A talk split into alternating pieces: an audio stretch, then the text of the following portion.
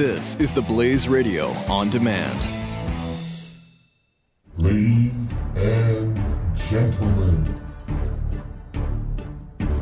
Billy Hallowell and Chris Field, the Church Boys. From the sublime to the ridiculous,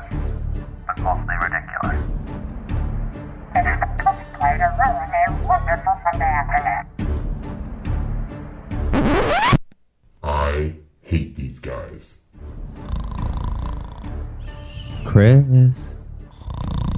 Chris. Chris.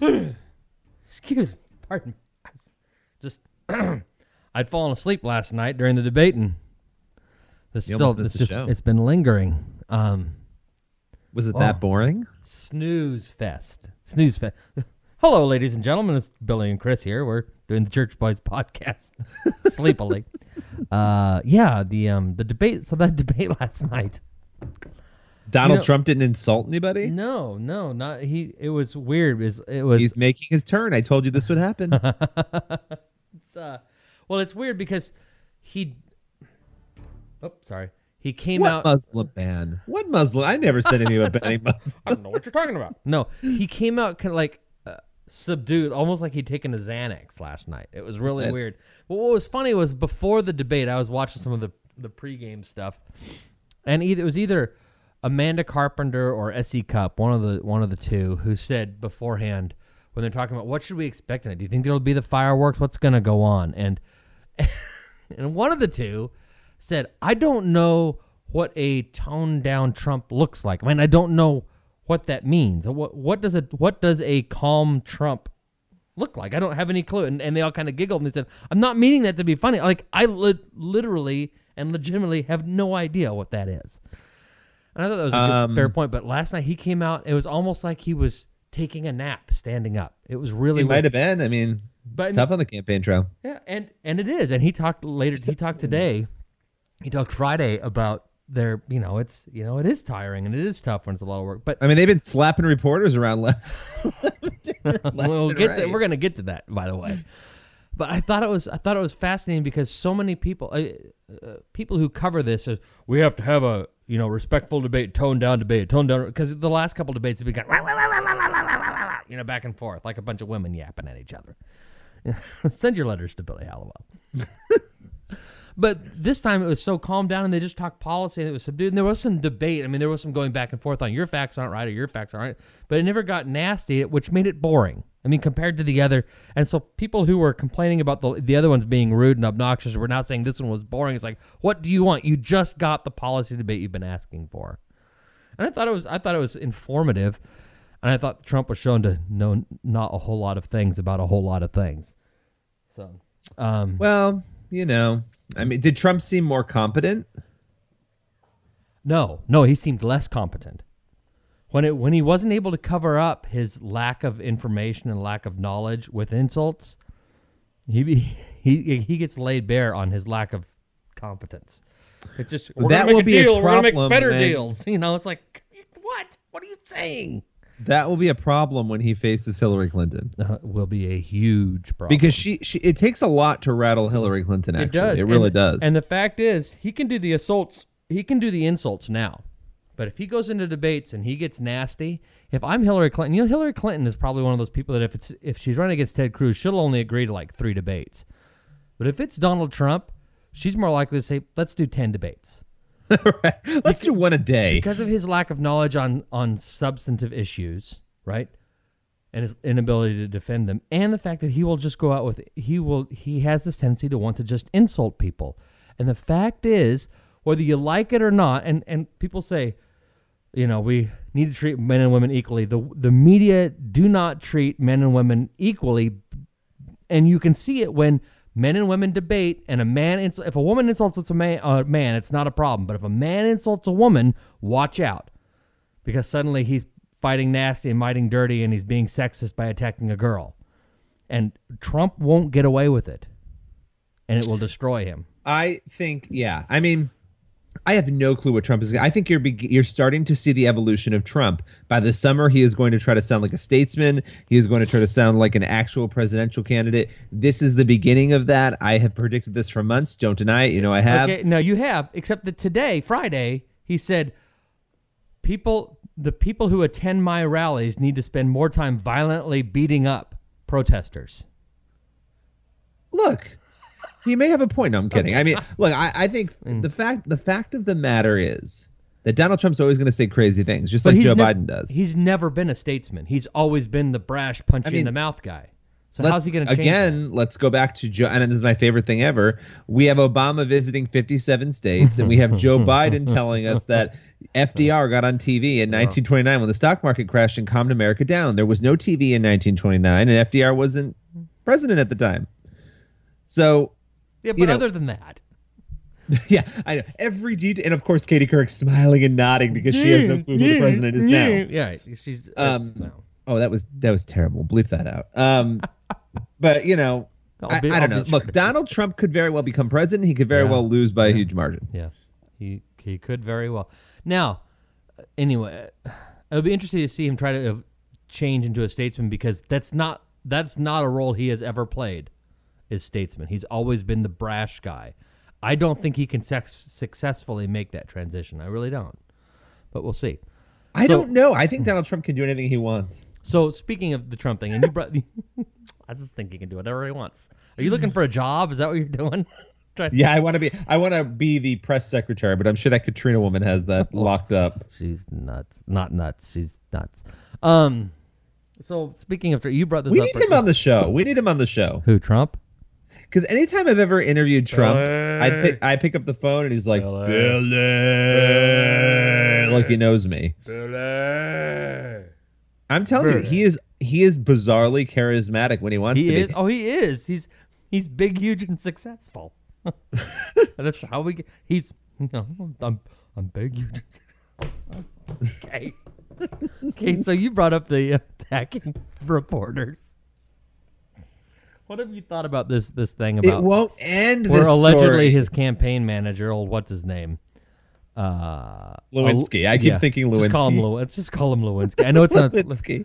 You right wing watch people out there and other people out there. We know his name's not Lewinsky, but it's just going to be what we go with. Okay. That's what we're going with. so Lew- Um, Lewinsky allegedly, allegedly, uh, att- and I don't say allegedly to discount just because we have to say allegedly. Allegedly attacked or grabbed her arm um, of the reporter Michelle Fields, who's with uh, Breitbart, used to be with Daily Caller. What is your take on that whole um, I mean, nobody. kerfuffle? First of all, why is your campaign manager manning securities? second of all, second of all, um, it's strange to me that there wouldn't be an awareness of who she is, and that she. I would assume this is not the first time she covered a Trump event. Um, now, I But guess what, does that excuse? Does that excuse it? If well, if I'd have known that you were this reporter, then I would. no, no, no. But I'm saying like it clearly seems like if this is true, he didn't know who she was and thought that she was uh, trying. Just uh, what did she think? He was trying. She was trying to attack him. I don't understand. I mean, just some rando. right. That's my point. Like if you're trying to prevent somebody random from storming in, Yeah. um, to atta- attack Donald Trump or whatever, then you you might react in a weird way, but not like that. I mean, first of all, she's a woman. Yeah. Second of all, she's a human. Yes. Why are you treating now? Yeah. If it's true, and I, I mean, look, she sent a picture that had bruised finger, And there's the audio recording of the incident. You know, or and the, the Washington or Post aftermath. reporter who Yeah. also documented the same thing. So it's strange. Um, I don't. everything points to it being true. Yeah, I just it's like the story that won't. I, I'm surprised how much attention.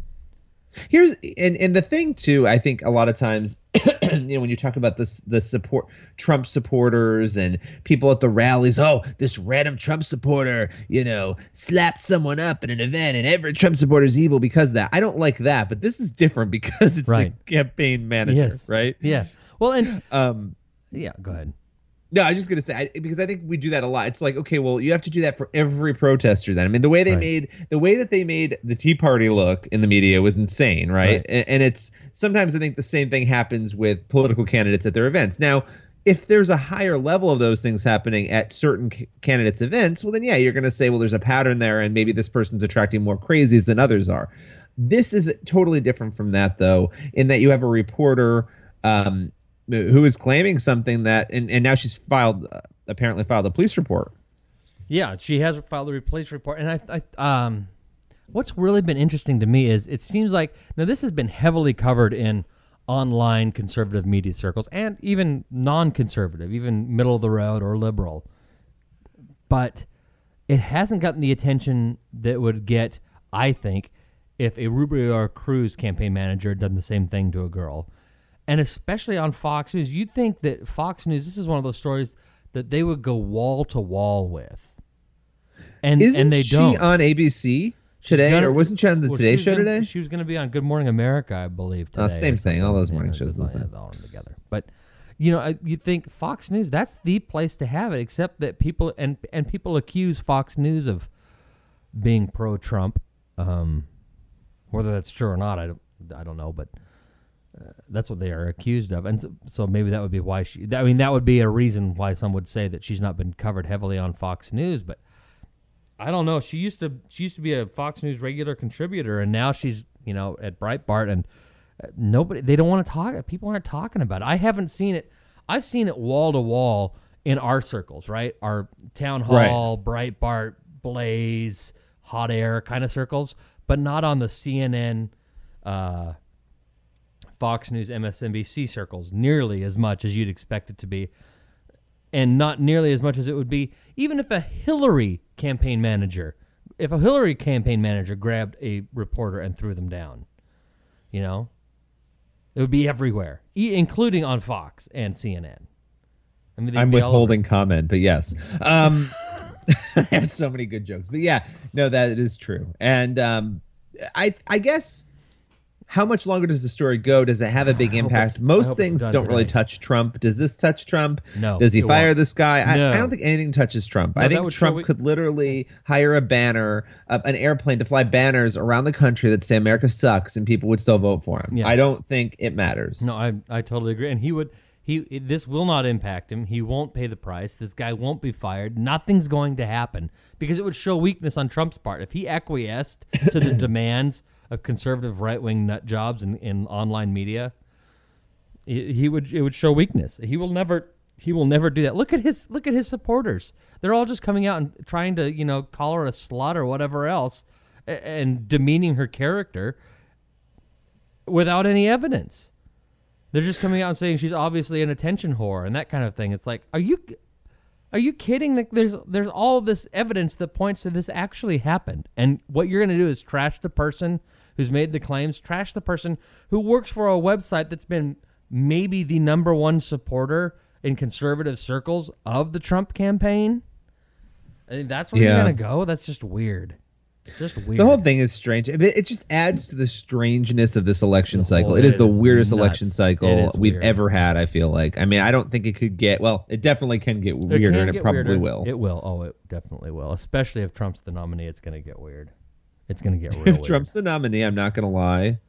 I'm gonna be entertained. well, I tell you what, it's going to make for an. Ex- it's it's just like an explosion or something coming or a plane coming down in flames. It's going to be that kind of an entertainment. It's going to be whoa that kind of thing. But that's where it's going to be. So, uh, do we need an awkward transition here? Did you want to get into one of your uh, your atheist things? Uh, yeah. or you need to roll take a break because you keep just sitting there reading your phone. No, well, I was reading something- an, is there a, I a need time-sensitive email, Okay. Was it the one Scott just sent? a different one, Oh. but that Scott sent. Um, yeah, give me an awkward transition. I need one. I need to. Hey. Oh, I. I forgot to turn the volume up again. Just a second. Let's try that again. Awkward transition. Hey. There you go. All right. Th- this story is slightly bizarre. Is Ho- on hold Bruce, on, wait, go wait, on. Is it? Is, is it No, about break. Bruce? Um, is it about Bruce Caitlyn? Because we were talking about a, story, a Bruce Caitlyn story earlier this Oh week. my gosh, you are terrible. No, we were. What was it? And I was thinking that would be a good one for us to cover, and I can't remember what it was. Oh, it was. Well, first of all, it was the one about Hillary not caring about So- women. Okay, I don't. I hate to derail you. I don't actually. Can we talk about that for a minute? yes. Can we talk about the Bruce Caitlyn thing? Why don't you find that story and bring that up? Okay. Since we're doing awkward transitions. What what? I gotta find it. I'm looking. Uh, my favorite Boys- part of Boys and girls, boys and girls, if you want a successful podcast, this is how it's done. How do I spell Caitlyn? Okay, I have it.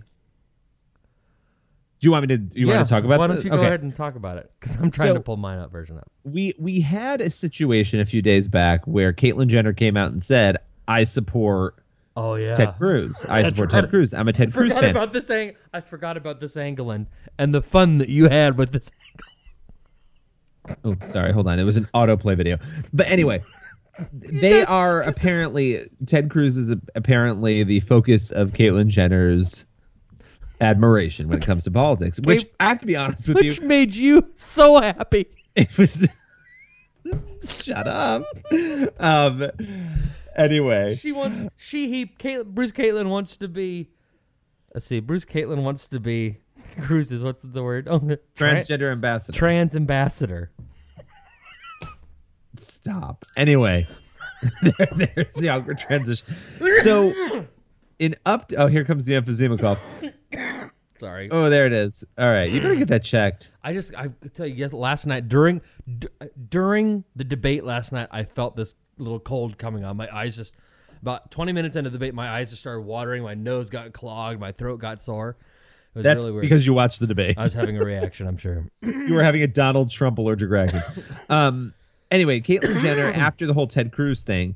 Now look, look, Caitlyn, Bruce Jenner was a Republican. Everyone knows that, and in fact, I've heard some of the Kardashians are Republicans too. It- Right. You know, I don't And know so- about Kim, but some of the others, and the So- and, and his other kids as well. so when when when Jenner had her surgery they didn't remove his public republicanism Well, the interesting thing is there's a segment in, and I don't watch the show, but but we had covered it, and I saw a segment where, um, Caitlyn Jenner said, "Hey, you know, I don't have to become a liberal just because I became trans, uh, Right. just because I'm trans," so which I thought was interesting. Now here here's my question. Now, I, this is a this is an honest question.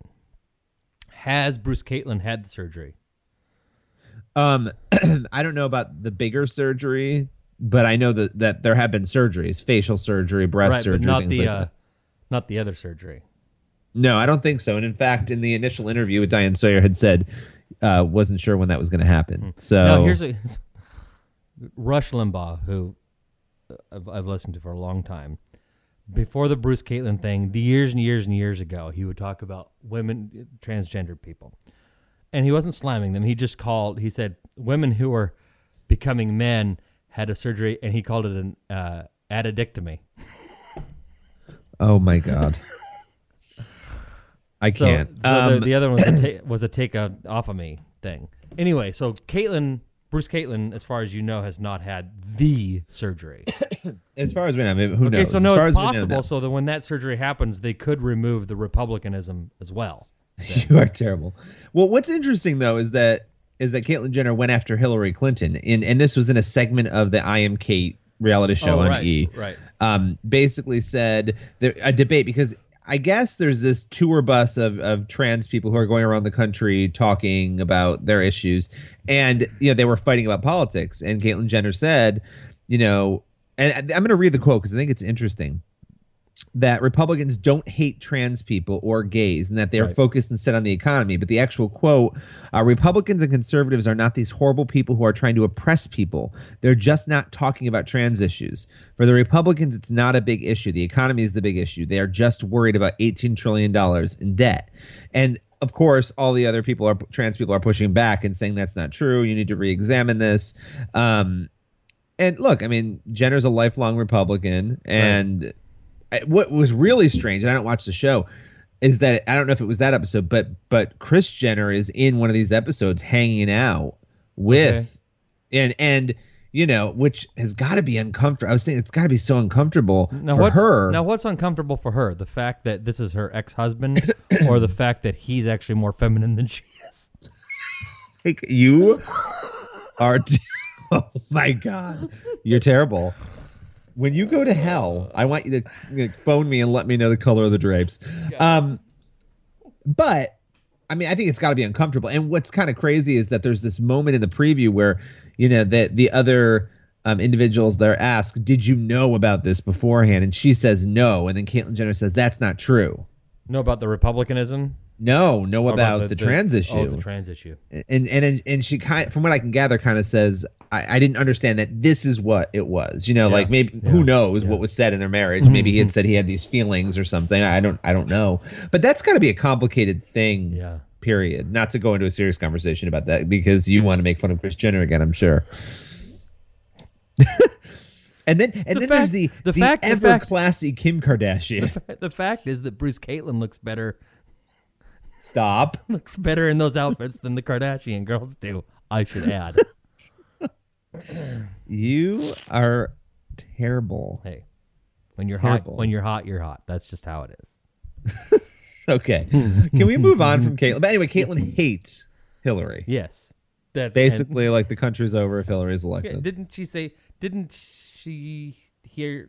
Didn't Bru- uh, can't even have Chris didn't Bruce Caitlyn say cannot, something cannot specific? figure out his pronouns here. Said it's the last place I Am Cait with some unflattering comments. Oh, he says, uh, speaking speaking with other transgender friends who are planning on attending a Democratic debate, Jenner said, "It's the last place I want to be." oh wait, sorry, that's, I didn't mean for that. To, that was an autoplay thing. Sorry. It's an autoplay. Yeah, that's funny. That is Um, funny.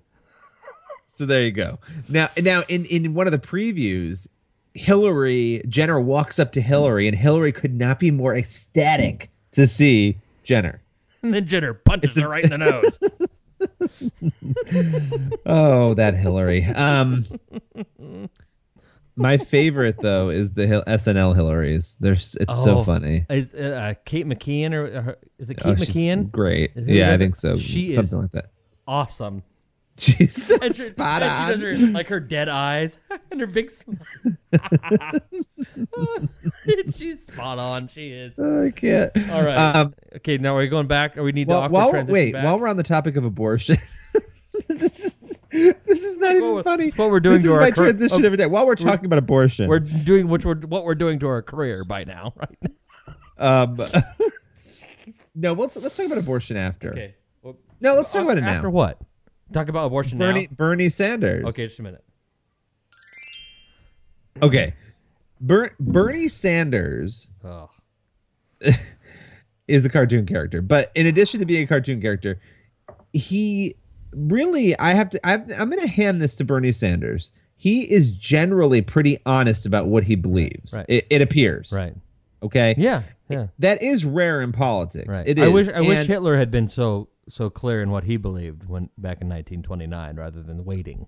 Right. Oh my gosh! Right. Well, well, and that you kind of know what you're getting with Bernie Sanders. If you elected Bernie Sanders tomorrow, you would kind of Yes. know, I think, what you were going to get. Yes.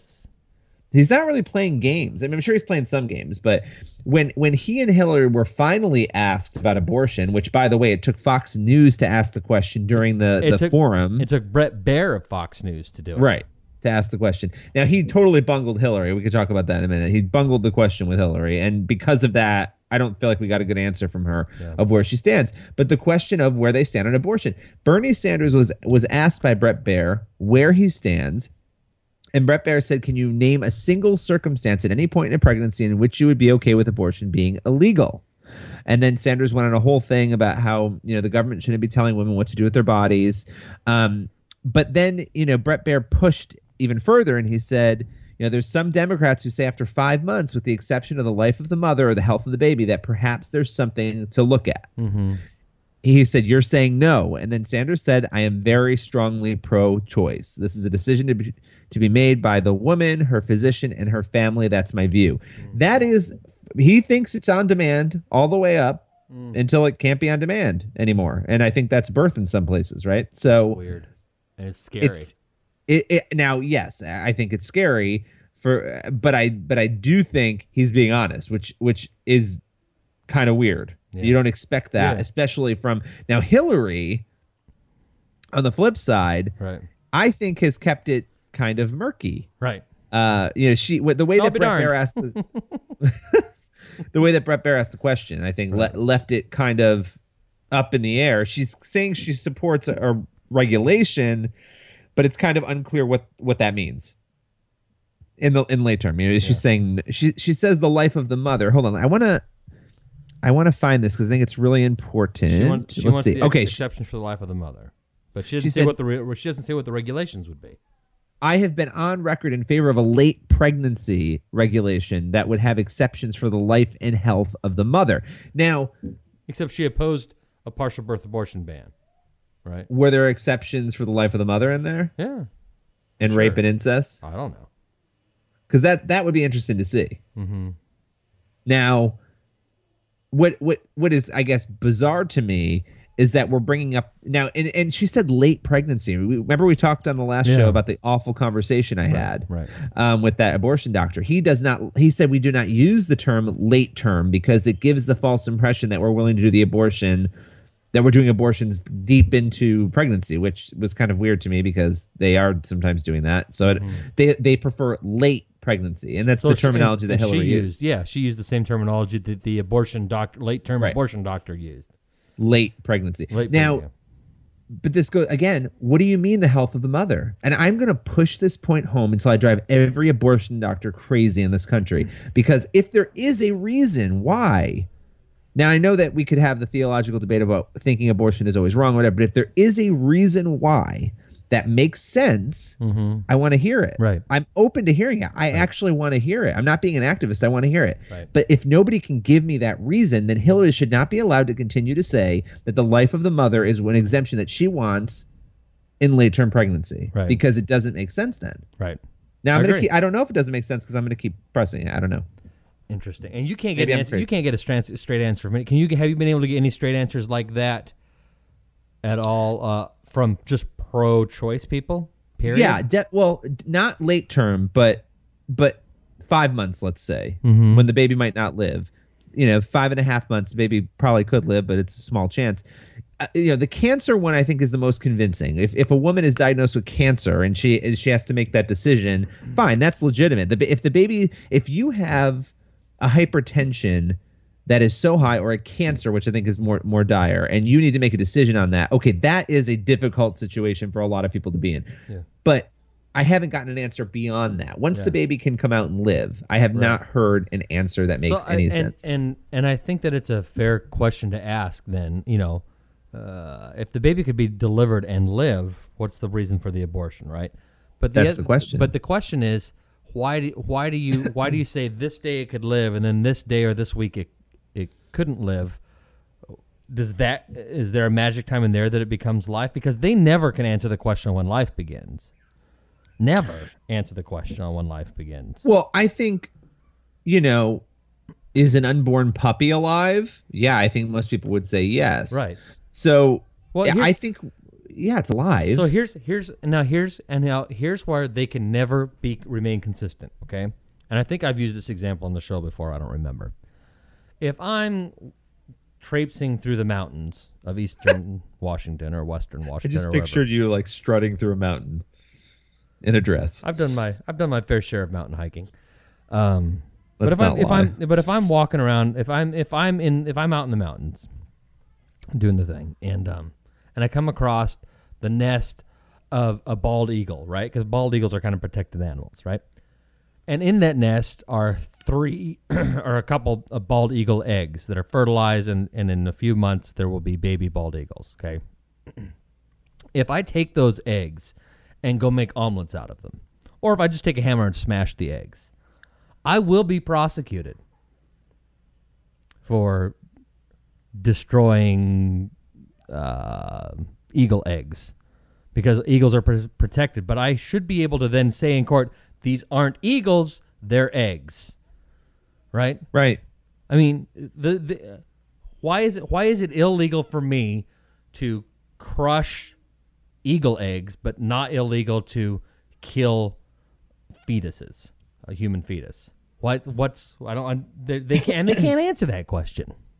Well, I think I mean we can go on and on and on around in circles on And this. talk- the fact of the matter is, if something has a beating heartbeat, it's alive. So if you wanna if you wanna terminate the heartbeat and the life, you can do that, but you need to use accurate language. Like I, Right. this debate drives me crazy. It's like, oh no, death with dignity, death with dignity. No, it's still suicide, Right. but I understand that it's complicated for some people, but we need to call things what they are. When we don't call things what they are, we're doing a disservice to intellectual abilities to understand what is going on. We're actually tricking people into believing, and this is what Diane Black was talking about Right. on our show. Right, right. Tricking people, not giving them information. That that's not okay. You can still believe what you want to believe, Right. but call it what it is. All right. All right, so we're getting a little. We, we were abortion heavy last week, and We can't okay- do it again. I can't handle So it. So we should probably. What What if we take a break and then we come back and we'll get into one? You've got at least one interview set up, right, or two? Yeah, it's two do- interviews in one. Oh, there. Did you interview both these people at the same yeah, time? it's like Also, a, it's part like a of- Doublemint interview. Okay, so it's not like interview back to back. It's they're No, there's together. one interview talking. together. Perfect. Why don't we take a break? We'll come right back with that. Sounds wonderful. All right. Oh, wait. Let me uh, let me not play the awkward transition music, and let's play something like oh this. The Church Boys. The Church Boys. Man, I hate these guys. Hi guys, it's me, Chris, and I have a wonderful story to tell you all. Um. Anyway, we'll just abort that now. Uh, oh yes. gosh, abort. um. Anyway, we have an interview for you. It's actually two interviews in one, as we said before the break. It's DeVon Franklin. He's a filmmaker um, in Hollywood. Davon. Christian. Davon. What? Davon Franklin. No, DeVon. D- Davon. He My does good, not my like good, you. My, um, good, my good friend Davon. And and actually, we are friends, and I, I think he's great. He's brilliant. We, uh, John Seidel, in fact, and I in Nashville had dinner with Oh. him, and we Did got to pick his Out, brain did, and did you? talk. Did he push you out of the way so he could just have dinner by himself with him? He tried to, but I actually invited John, so he had to be a little more well behaved. Right. And actually, I invited John to the Opry too, but whatever. Um, His his kindness could only last so long. But well, we had a really good dinner. We talked about faith, and DeVon's just a great guy. He's married to uh, Meagan Good. She's an actress, and he has produced a new movie called Miracles from Heaven, starring Jennifer Gardner. We've Right. covered it quite a bit on the Blaze. That movie comes out on the 18th, and so just in a couple of days here, it'll be coming out. Now, I sat down with him, and I sat down with Christy Beam. She's the mother of the little girl that the movie is based around. Who we've had on Jennifer, the show before. We've had her on the show before, yep. And Christy Beam is her character, and she's a real life person, obviously, is played by Jennifer Gardner in the movie. And you know, spoiler alert: the story is basically about a little girl who gets trapped in a tree, inside of a tree, which is bizarre. Right. Um, true story. Um, gets trapped in a tree. Now, the part that people might say they don't believe is that she claims she encountered Jesus while inside the tree, and um, and the really weird thing, and this has been documented by doctors who DeVon. I actually was asking DeVon, you met with these doctors, you talked to them. This little girl had a chronic stomach illness Right. Before she had this accident. She was told, she claims, by by God, by Jesus, that she would be better when she got out. She has never had that stomach problem again. The minute she got out of that tree, Wow. and they and it was they called it spontaneous healing or something. It just at the same exact time, a little strange. Yeah. Um, so I interviewed the mother, real life mother, and also DeVon Franklin. So let's uh, Davon. let's roll that. So it's Billy Hallowell here, and I have uh, two guests here who I've spoken with before. I've got DeVon Franklin and Christy Beam. How are you guys doing today? Great. Great. Great, great, great. Glad to be here as always. So we are here to talk about, and Christy, we talked last um, April about your book, Miracles Yes. from Heaven, Yes. and now we've got a movie to talk about. We've got a movie to talk fast. about. I know, I know, it's crazy. One year later, right? Yes. Well, I mean, the story's resonated with so many people. I think it's a story that um, deals with a lot of human emotion, a lot of elements like hope, right, and faith. Um, DeVon, I'm going to start with you because I I love the films, and obviously we're friends, so we Yes. talk about a lot of these things. But I want to I wanted to ask you, what's your process? Like, how do you find stories like this? Uh, God, prayer. I mean, you can't create them; they're true. Right, right. So you just have to be patient and wait, and and be uh, aggressive in terms of who you're talking to, the people that you know are in the in the community. They may have access to stories like this, and I will never forget that I had actually asked another book agent um, hey, do you have anything, you know, because we were looking to do a follow-up to Heaven is Real, and I said, hey, do you, have you heard anything that could maybe work? And she was like, well, I just heard about this project, and it wasn't even her project, um, that book publisher's project. And so she sent me um, what she had received, and it was the very beginnings of Miracles from Heaven. And having read that, I immediately was like, hey, this is it. And you and you knew it because it was a page turner. Um, Christy, you know, her journey, her journey of faith, her journey with her daughter, Annabelle getting this disease out of nowhere, the family going through crisis, the community rallying around. There's them. so much to and then that story. There was a huge, amazing happy ending, uh, Right. which is the miracle that, that takes place. So it, it was a combination of all those things that let me know it was going to be a good story. And it was really God. I was saying, God, hey, we need another movie, Lord. Where, where are you? And then- and then it dropped in your lap, liter- right? Literally. And, Um, and uh, that's part of that's just kind of how it works. So that's kind of the recipe, though. You ha- you have to have all of those elements to to make it a movie, right? To make it a movie that's going to resonate and, That's and right. leave people with something, That's right. right? That's right. Very much, very important. You have to have a good story, good characters, good conflict, and good resolution in order to have the building blocks of a good story. Whether it's a story of faith or not, those are just elements that any good story is going to. Right, right. And not all movies have those elements, No, they don't. unfortunately, No, right? they don't. Um, no, they don't. Now, Christy, for you, because last time we talked about this, we went through your whole story, and I think it's a fascinating story.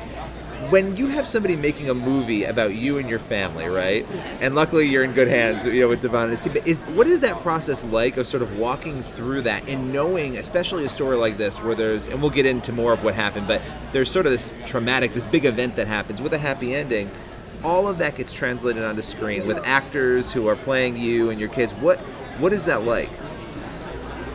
Well, it ran a gamut of emotions for me. In the beginning, I was terrified, and then it turned into very anxious and very concerned and what if, a lot of, you know, what if, what if, what if. And then um, there just came a lot of peace. And um, as I got to know DeVon more and his heart more, and I got to know Jennifer and her heart, there and and things evolved. Um, and I learned and I grew with the process as it grew. I became excited and um, it, it wasn't as in the beginning it was I need to do this because people need to hear this story this needs to happen to um, I'm excited that um, that I'm humbled enough that it's my story that they've chosen to share with the world and that it's going to be shared. So I, I've run just this huge gamut of emotions because it's gone from terrifying to totally joyful Right. and overwhelmed and, and grateful. Just so grateful. And there's like a strangeness to it, but not in a negative way of like, okay, that's my family Yes. on that screen. Right. And, and Jennifer's playing me. Yeah, and I can right, only imagine what Right, that like. has to I be mean, really Oh, gotta be it's so surreal. crazy. Right, It right. is It's so, and so. I mean, you already know the impact that the story, the book had, right, on people. And I'm sure you've probably gotten emails and people Oh. coming to you and, and telling you that. And so now you get sort of this whole renewed ability to bring the story in a bigger way, even than the book, in front of people. So I'll start with you, DeVon. What are you hoping the takeaway is for this movie, for the audiences? I'm hoping people uh, walk out of the theater hugging their families, uh, being grateful for life, inspired about what, what what's going on, believing in miracles, and really having had an experience that is uh, transformative. Uh, I think that sometimes you go into the movie theater and you know you're, you're thinking about so many different things, and you're worried about this and worried about that. And my hope is the movie will captivate them, and they'll walk out just inspired, you know, and also believing in God. Right. I think that's a big part of the story, and that's a big part of uh, you know what the book has done. The book has renewed people's faith in God, uh, as as we hope the movie will. So the, the hope is people will walk out just completely grateful, because even though they may never get the miracle that Annabelle got and Christy and Kevin got, miracles are everywhere. Yeah, You just have to, you have to just look at it. Yeah. And, you know, in the movie, there's a, there's a, we talk about how miracles of kindness and joy and friendship and all those things are the real miracles of life. And my hope is people would walk out of the theater feeling that. I love that. That's good. How about you, Kristen? Very similar, um, very similar. Uh, same. I just feel like I want people to have almost like a new lens on life. Like they see life differently. They, um, I always say whenever I talk to people that um, you're not looking down at your struggles anymore, and you're not necessarily just gritting it out, putting one foot in front of the other. You look up and look around you and recognize that there are these amazing things happening around you. That God is trying to love you through those miracles as you're waiting for the big miracle. And you may never get that big miracle. That may not be your miracle, but all these things around you are. And that's that's comforting. That's God's way of comforting us. And so I want people to walk away with that um, feeling, that, that feeling of comfort and love and, and, and restoration of faith and hope. And Yeah. absolutely. Yeah, absolutely. Sometimes in life, I think we sort of just like trudge along and we move along. And We don't even think about what really matters. We just we're just living, Yes. right? And then something happens, and I want to talk about this miracle, right? Because there's so many different layers to your to your miracle and what happened. First, Annabelle's illness, right? Right. That she struggled with before this um, 2011 incident happened, and we'll get into that. But take me through the illness a little bit. What that was like before.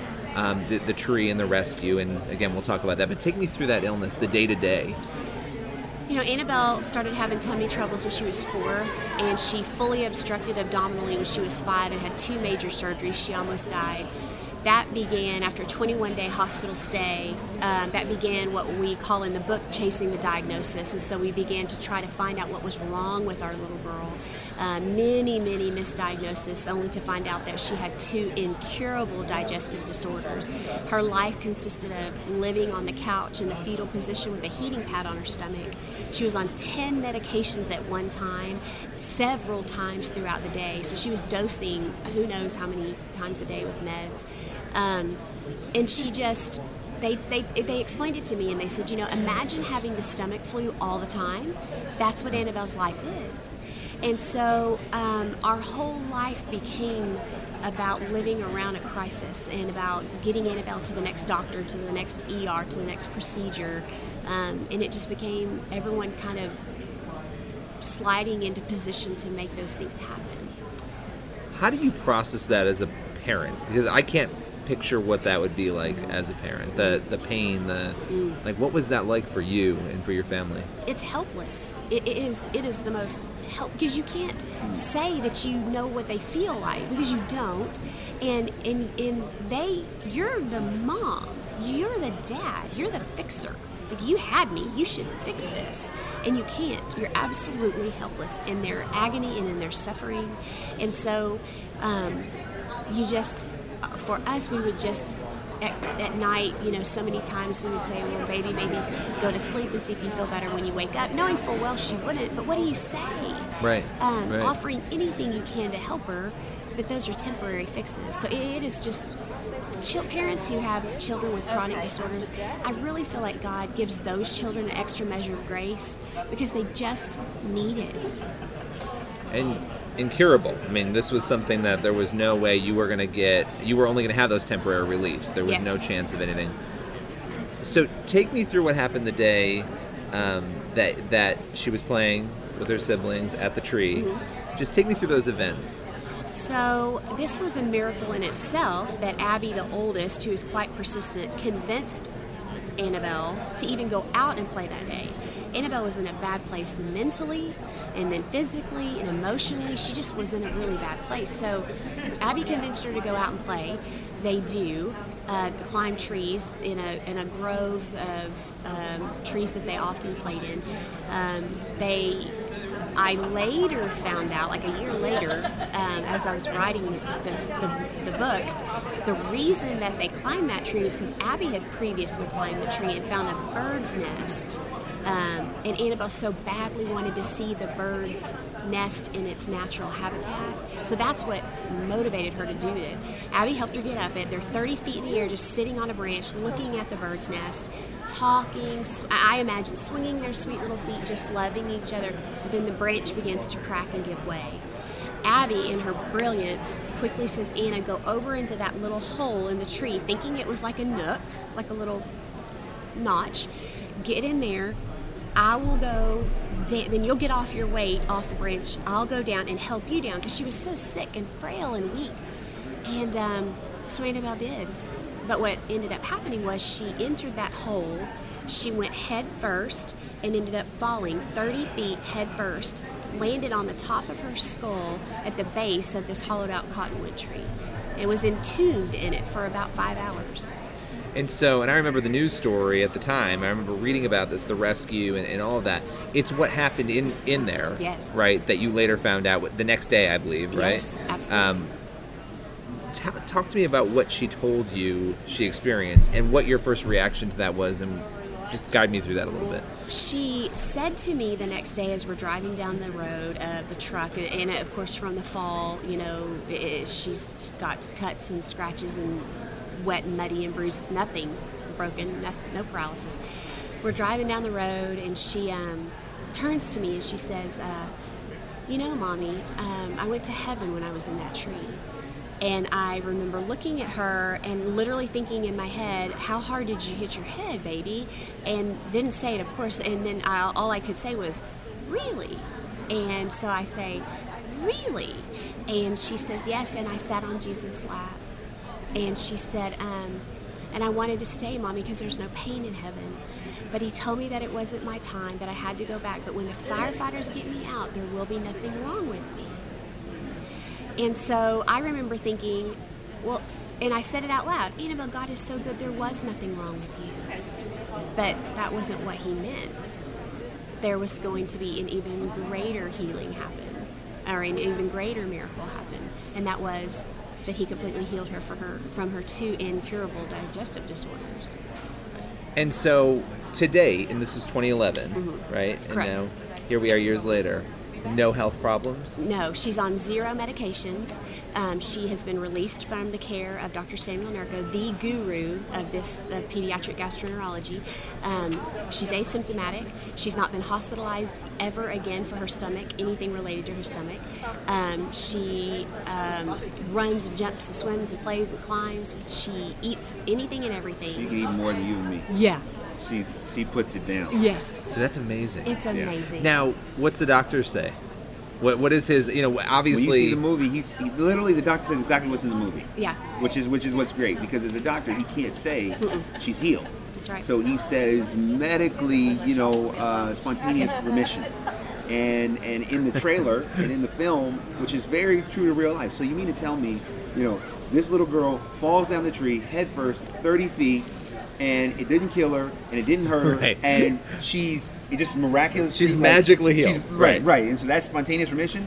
Right, impossible. Right. Right. So that's without some what- other Mhm. right without God or something. That's what that's what that's what Dr. Nurko said, and he and he is. Did you so- interview him for? We oh we well we talked about oh yeah throughout the whole process of developing the script and all that yeah. Is We- he is he at all kind of like, huh? You know, what I mean, is no, he, he, part- he gets it. He's amazing. Yes. He understands. He's he. but I mean, like from the healing, is he sort of like, I've never seen this before. This is Well, strange. of course, Yeah. he, he's never seen a girl fall Never. down a tree and hit her head three times and come Right. out and the, the disease. There's no symptoms Right. of it, so no, he's never seen it. Right. Yeah. And that see that, but that adds because the first question people always have in these stories is, was the doctor involved? Did anybody talk to the doctor? And here you're saying you've talked to the Oh my doctor, goodness, and we're obviously doing a you've done. benefit at, at Boston Children's Hospital with the film the week before the movie comes out, and the, and and they're doing the doctor, Dr. Sam Nurko, is donate is uh, not donate, but they are doing a fund in Annabelle's name That's to amazing. help uh, raise awareness and raise funds to treat uh, pseudo obstructive motility disorder. That's amazing. Yes. That's amazing. So, I mean, here you guys are. You have a movie, and you want to send a message, and you've said what that message is. And I think the one thing that I love about you know your career, DeVon, is that you have continued to put out movies that are leaving people with something that they don't always get in Hollywood when they go to a movie, right? Um, how do you feel? Do you feel called to that mission? hmm Yeah, absolutely. I feel called to the mission. Uh, I've been trained for it. Being, you know, as an intern, starting for Will Smith, and learning over the past 20 years, and working on a lot of his films, whether it be Pursuit of Happyness, um, you know, or even Seven Pounds and Karate Kid. And, you know, those are very inspirational mainstream films. And then also coming from the background of, you know, being involved in ministry and learning from, you know, guys like Bishop Jakes, who's also a producer on the film, and learning, okay, here's how you, you know, impact someone's life just on a day-to-day basis. And so being able to understand the specifics of that and the specifics of Hollywood and then being able to put that together in content that can touch people's lives, no matter what walk, no matter what race, no matter what religion, I definitely feel called to do that. Absolutely. Now, let me ask a tough question, and I've, I asked you this before, but I want to ask it again because I think the people, there's always going to be the critics who say, this isn't real, you're making it up, you're doing it for money. And I want to ask you first, Christy, how do you respond to them? And then I want to ask you, DeVon. Well, my answer to that question is no longer a hard one because I always struggle with that question, and I have adopted Annabelle's answer. And this is her answer I say nothing to those people because I know what my life was like before I know what happened in my life whenever it happened, and I know what my life is like now. And you cannot deny the undeniable, and they will get there when they get there. There you go. What else do you say? Right. What else do you say? It's it's your story. Yeah. Right. And what would you say to those people who would say those things? That that this is all about money. Well, that it's made the story's made up. And and the reason I ask you this too is because you've been you've interviewed, you've spent time with this family, you've spent time with the doctors. You have a deeper lens into it than Oh, almost yeah. anybody else. Yeah, I mean, I've been to, to their house. I've seen the tree. You know, I mean, it's it's all about. Anytime you, you hear a story that you know, I didn't know them until I went to meet them. Uh, my thought and my assumption was that I'm getting a, a book that says it's a true story, especially from people that I trust, that it's true. Right, right. The next level of that is like, hey, let's go meet, let's go talk, let's you know feel each other out. Um, and when you see it, the story in itself is far more compelling than the movie. The reality of what they actually went through, we did our best to try and capture it. But what they went through is still more compelling than what we were able to do in the Yeah, film. absolutely. And so when you actually get a chance to meet, you know, the real people and you see what really happened, I mean, those who don't believe, they just don't believe. Mm. Right. You're never going to convince. You're never going No, to I mean, convince somebody who doesn't believe, and it's no, their right not to believe. okay. But it's okay to- it- because when you know something is true, you don't have to get excited about it. Right. You know, you're not like, hey, you need to. You know, I think sometimes when people are overly anxious, Right. Sometimes that there's an insecurity of like, oh, I need to make sure someone believes it because maybe there are some facts that aren't really straight. Well, look, there's no story- explanation for it outside of what we know the explanation would be. But but Yes. people who don't believe, you're not going to convince them of that. But that, but I think that's what I love about the story, and that's why I think the movie, the movie is going to be so powerful as as the book is powerful, is that when you take, let's say you take for a moment spirituality out off of the table. Somatically, they still can't. exactly right. The right. only thing they can say is spontaneous remission. So she happened to hit her head just right. right. Like, how does that work? Right. So that's the thing that, that even if you are saying, "Oh, I don't know about the heaven thing, I don't know, no one can walk away from this film saying, hmm, I know how that happened. Right. Those that don't believe. I mean, those that believe, you know, oh, Right. Right. Right. heaven, she spoke to God, God healed her. You know that. But if you say, hey, I don't know about that, you still walk out of the film saying, hmm, I don't know. Right. It's compelling. It's so compelling that it will even the even the cynic will walk out of this questioning. Sometimes I think these stories are harder for skeptics to dismiss when there isn't the moment of death of I actually died and they brought me back because there's always an excuse that you know you can get to the neuroscience. That's of it, what, that's people- what makes right. this movie great because you have the medical you have the medical the medical history Yeah. that not only undergirds the, the credibility of, of what they went through, but also the fact that you know five years later she's has she doesn't go to the doctor for her stomach. She doesn't on she's not on any medication. She's been released from Dr. Nurko's care. amazing. Again, whether you want to go the leap, take the Right. faith, leap of faith about heaven, just for a moment, explain that. They can't. But there is it no can't explanation. explained. Right. Right. Right. And the- that's, what's so awesome about this It story. is. It is And- so great. The last question I have for you is just what has this done for your family's faith, for your faith? Where are you now? And when you think back to the darker days before the, the healing, how would you sort of compare it? Our family has always been well grounded in faith. It's always been a great foundation for our family. But for me, who did struggle, um, it has become an opportunity for me to rely on it even more. And there's still struggles in my life right now. There's trials that we all go through. Some are bigger than others. And I find myself at times um, overwhelmed. And then I'm like, what are you doing? what are you doing? He's beyond proved that he's God. He's beyond proved that he's bigger than this. So relax in his arms. Just let him be God. And so it's become even a greater foundation of mine um, to propel me to encourage others that it is, you know, it is it is worth it to let him be in control. Absolutely. Any final words from either of you? Anything maybe we haven't talked about that you want Go see people the to movie know? March Yeah. 16th. March Very And go and get the book. The movie tie-in book just released uh, today. Today. Very good. So Very go, go get the book. Go see the movie, and uh, you won't be disappointed. No. Awesome. Thank you guys very much. You're welcome. Thank you. The Church Boys. Back to the god church boys. Satan never. Oh, I'm not. What? I You lost there? the audio for a minute and I thought it was over and I started talking. No, you're okay. You were I'm fine. good? You did it just I was perfectly. okay? Yeah, should we try again? We'll just go ahead and we can just play it again. Would you like? We'll just play it. We'll just do it live. You can practice. We'll practice. Here you go.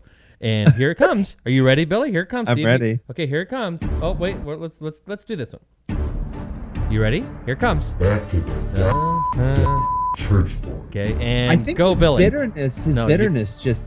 What? You missed it again. Okay, here we go. Let's practice this again. For all you junior podcasters out there, this is good practice. Okay, let's try. Let's try this again. Here it comes. You ready? You're gonna Back talk, to the church and boys. and now you. Okay. Hi. Um, I'm Billy Hallowell. I'm a church boy. Um, and oh, what we were here to, we were here about to talk about atheists. Yeah. Satan always throws me off because he's so bitter. I wonder. He's so. I wonder. I wonder how we were able to capture that in his voice when we made that bumper.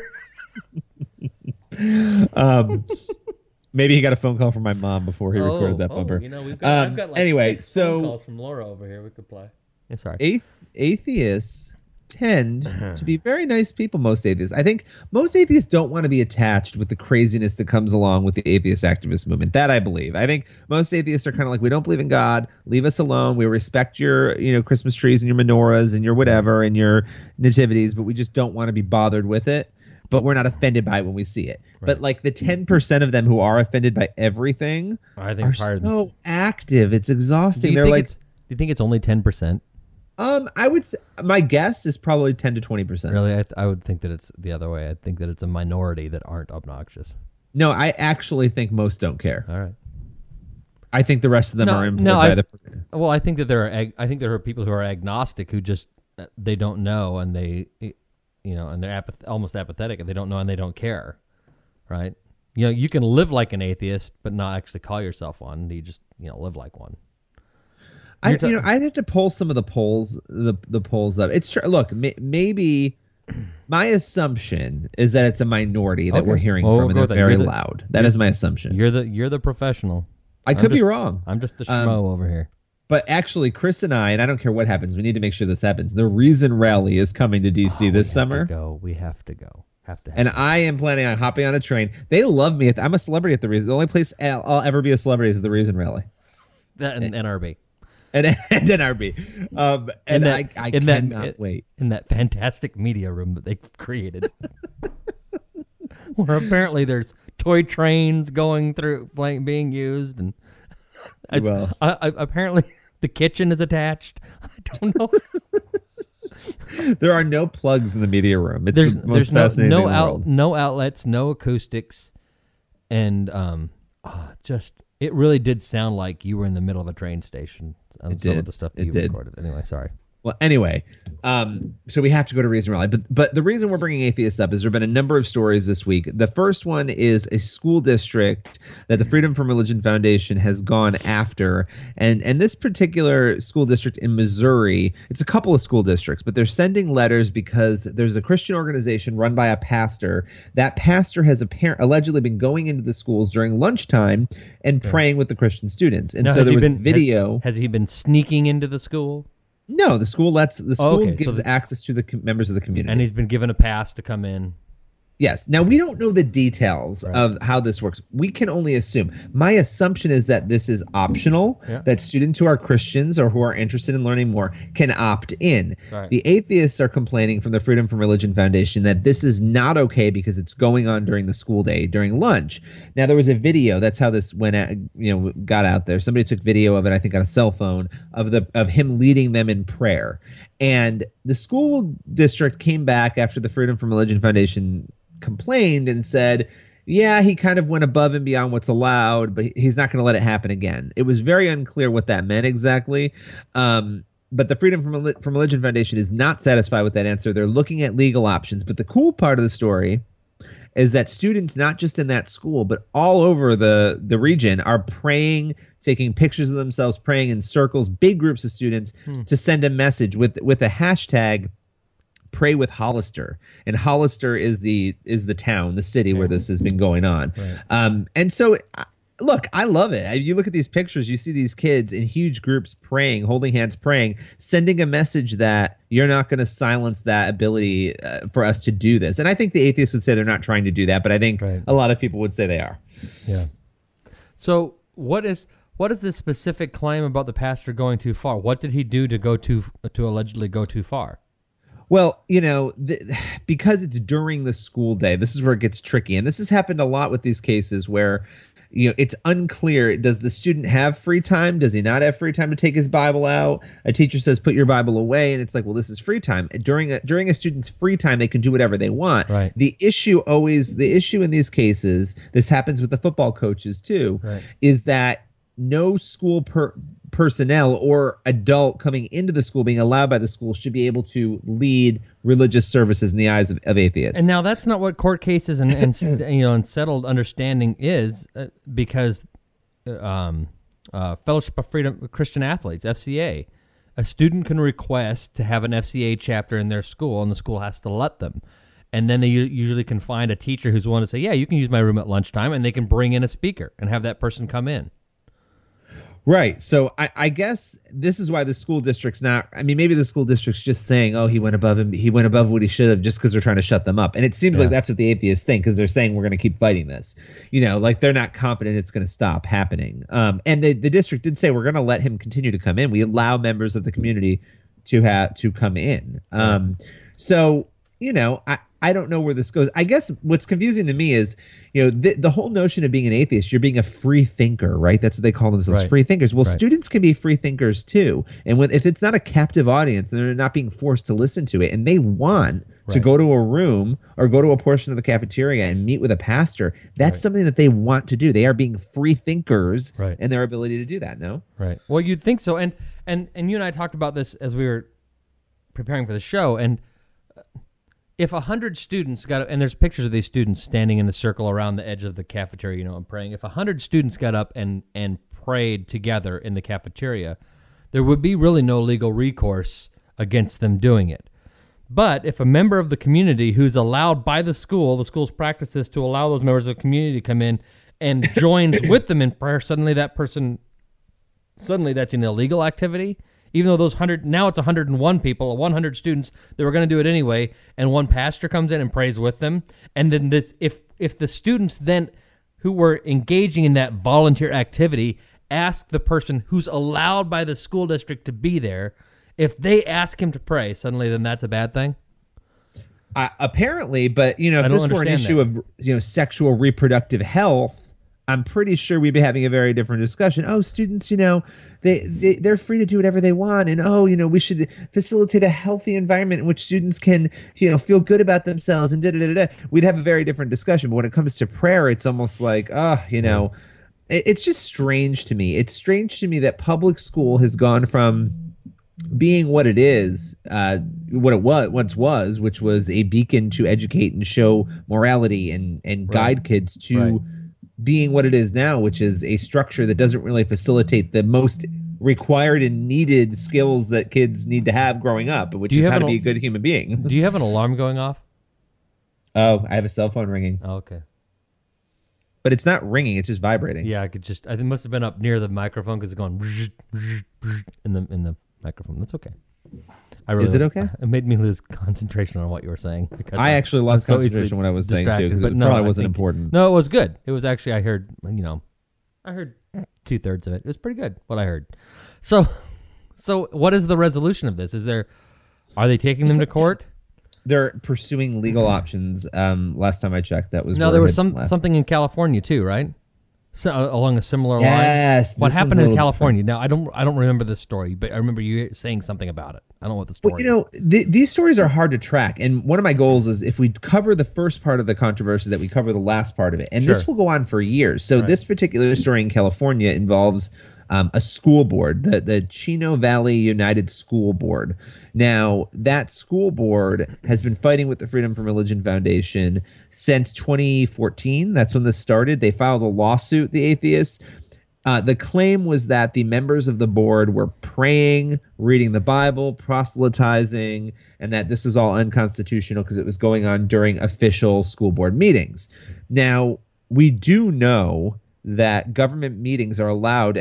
Greece versus Galloway, the Supreme Court case that recently happened, that Supreme Court case gave the power of prayer at government meetings as long as everyone's invited to the table to pray. Right. Um, and this has not ended the battle, obviously. But in this case, it sounds like the atheists are saying this stuff has gone further. There's been more of it. There's been, you know, it's not just it, it's not just before the meeting; it's during the meeting, right? Right. Um, and that there's a captive audience then, and, and all that. They didn't use those words, but it sounds like that's what they're alluding to. So they sued and they lost and the school board lost. The atheists won. Um, a judge ruled in favor of the atheists saying in, last month in february that this was unconstitutional and that and that the board was wrong.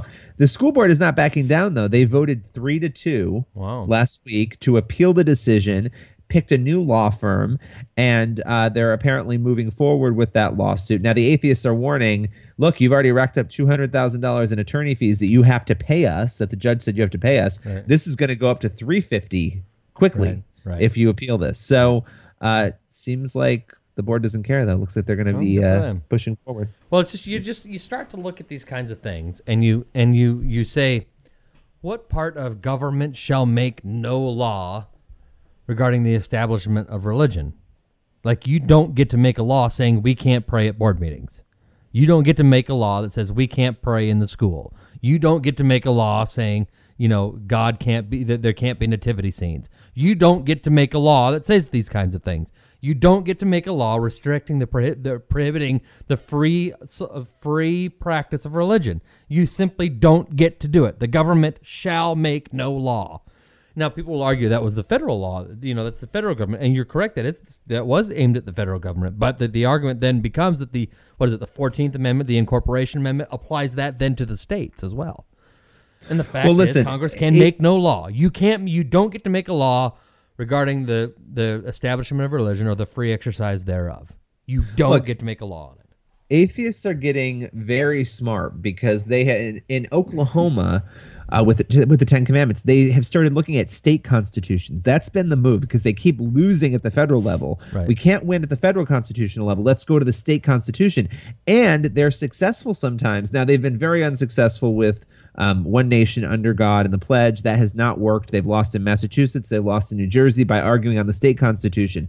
But in Oklahoma, it did work because there was a provision in the Constitution that did not allow public land to be used. I believe, I forget the exact wording, but for a monument like the Ten Commandments. And so it had Right. to be removed. So state constitutions are sort of the new battleground in this. Yeah. Um, now, wh- that might be depressing to some, but it also shows that they're not winning at the federal Right, level. That they've right. got to have a new strategy. Right.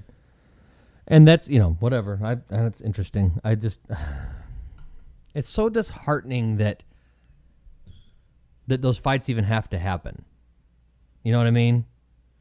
Um, you know what? But I, know. I, not to sound like the tinfoil hat person, but, But I think look, if you're a Christian, you believe I this book, and this is not a plug for the book, but this book that I finished, it's coming out in May. It really got me thinking more about all this, and I'm just less, I'm less and less surprised. no, by it's not of it. surprising. It's not surprising at all. It's disheartening, but it's not surprising. But there's an element of surprise in that because the disheartening piece is I can't believe this is happening, and I think there is a little surprise in that. Like, yes, we knew it would happen, but now we're seeing it happen, and it's way more bizarre than I thought it would be. Now, now the book that you're talking about is that your end times coloring book you're talk that's coming out soon? That's the follow up. Now, will that God's be not dead. Dot dot dot. And the end is near. does- It's Does- it's will it be- filled with fireballs. will it be available for sale places that we would know about, or when is it coming out, or the book? I I will say any bookseller should have it. It comes out May third.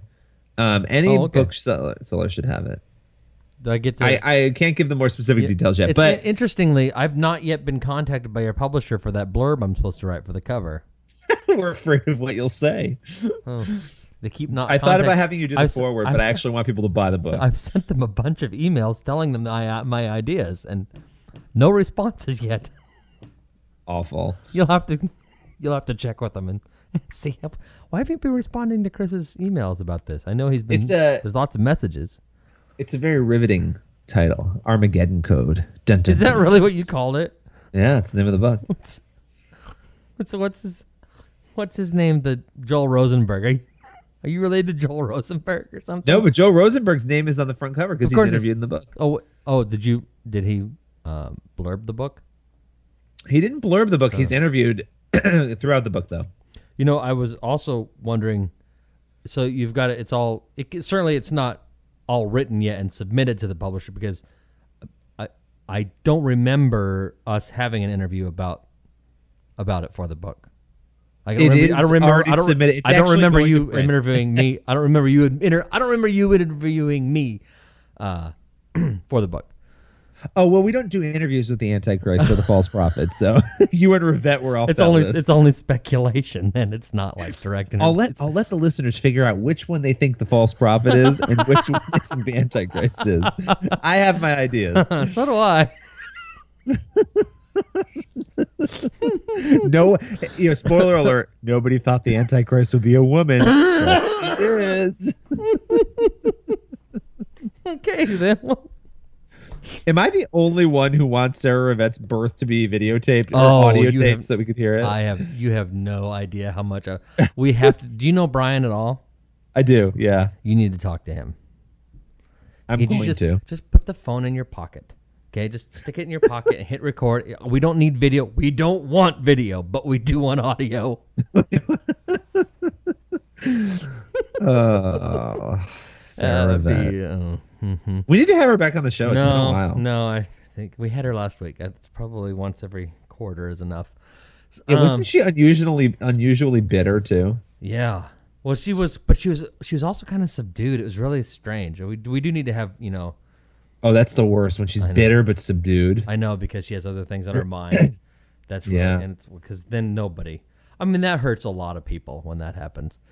So, okay, we better go because you and I have a meeting here in a little bit. We so- have the best show. We do. We do. Right after, behind, uh, you know, Doc and Skip and Glenn and Pat and Stu and Buck and Jay Severin, we have the best show on the network. Look, we should be number one. So I don't know. All you listeners start tweeting and Facebooking and telling people to Start listen listening to harder. us. Listen harder. Oh, and by the way, and I meant to meant this, mention this earlier, like do this at the beginning of the show because we need to do this. Okay, go on iTunes, give us a five star review. Okay, go to the podcast section, find us, give us a five star review. The more things that we do like that, the the better this show does, and the more money we can make from it. Right? And we're making zero dollars We're right making now. zero. so more money would mean zero- this is really more of a vanity project than anything else. But okay, but do go and give us five. Give us five. Uh, give us five stars on iTunes. Even if you hate the show, just go do that for us. Um, And be sure to put in your comments what you really think about Chris. yes, absolutely, and lie about Billy. Um, because that that will help us out a lot. And listen, I'm I'm not begging because we're not because we're going to lose our job. Or it, it has nothing to do with that. I've just been meaning to bring that up. It, I think it would be great if people did that. We have you know we have got more well well over a million listens and all. We're doing we're doing very well. Don't don't think that we're discouraged at all by what's going on. It's just a reminder, like you you listeners have a responsibility to listen harder and do more. And that's all I'm saying. And make us feel successful. That's right. That's all we're asking. Big, strong. Throw a little love our way. We're we want to be big, strong, and big, strong, and successful. So, Ugh, Billy, I hope Donald Trump is elected so that we have something to talk about next year. you don't think Hillary would give us anything? I don't know. Pan- I don't know. Pantsuits, I wasn't going there. cankles. Oh my, Chris. What did I say that out loud on the microphone? Okay, we go, we better go because we do have a meeting here in just a few minutes. So, uh, any advice for the people? Read Genesis. And read the Armageddon code. We'll talk to you later. bye bye. Donald Trump. He'd look nice in a pantsuit, don't you think? He wears them daily. What's with the hair? I still haven't figured out the hair thing though with him. Um, I think it's a clip-in. It probably is. it's, it's like the tail of a fox.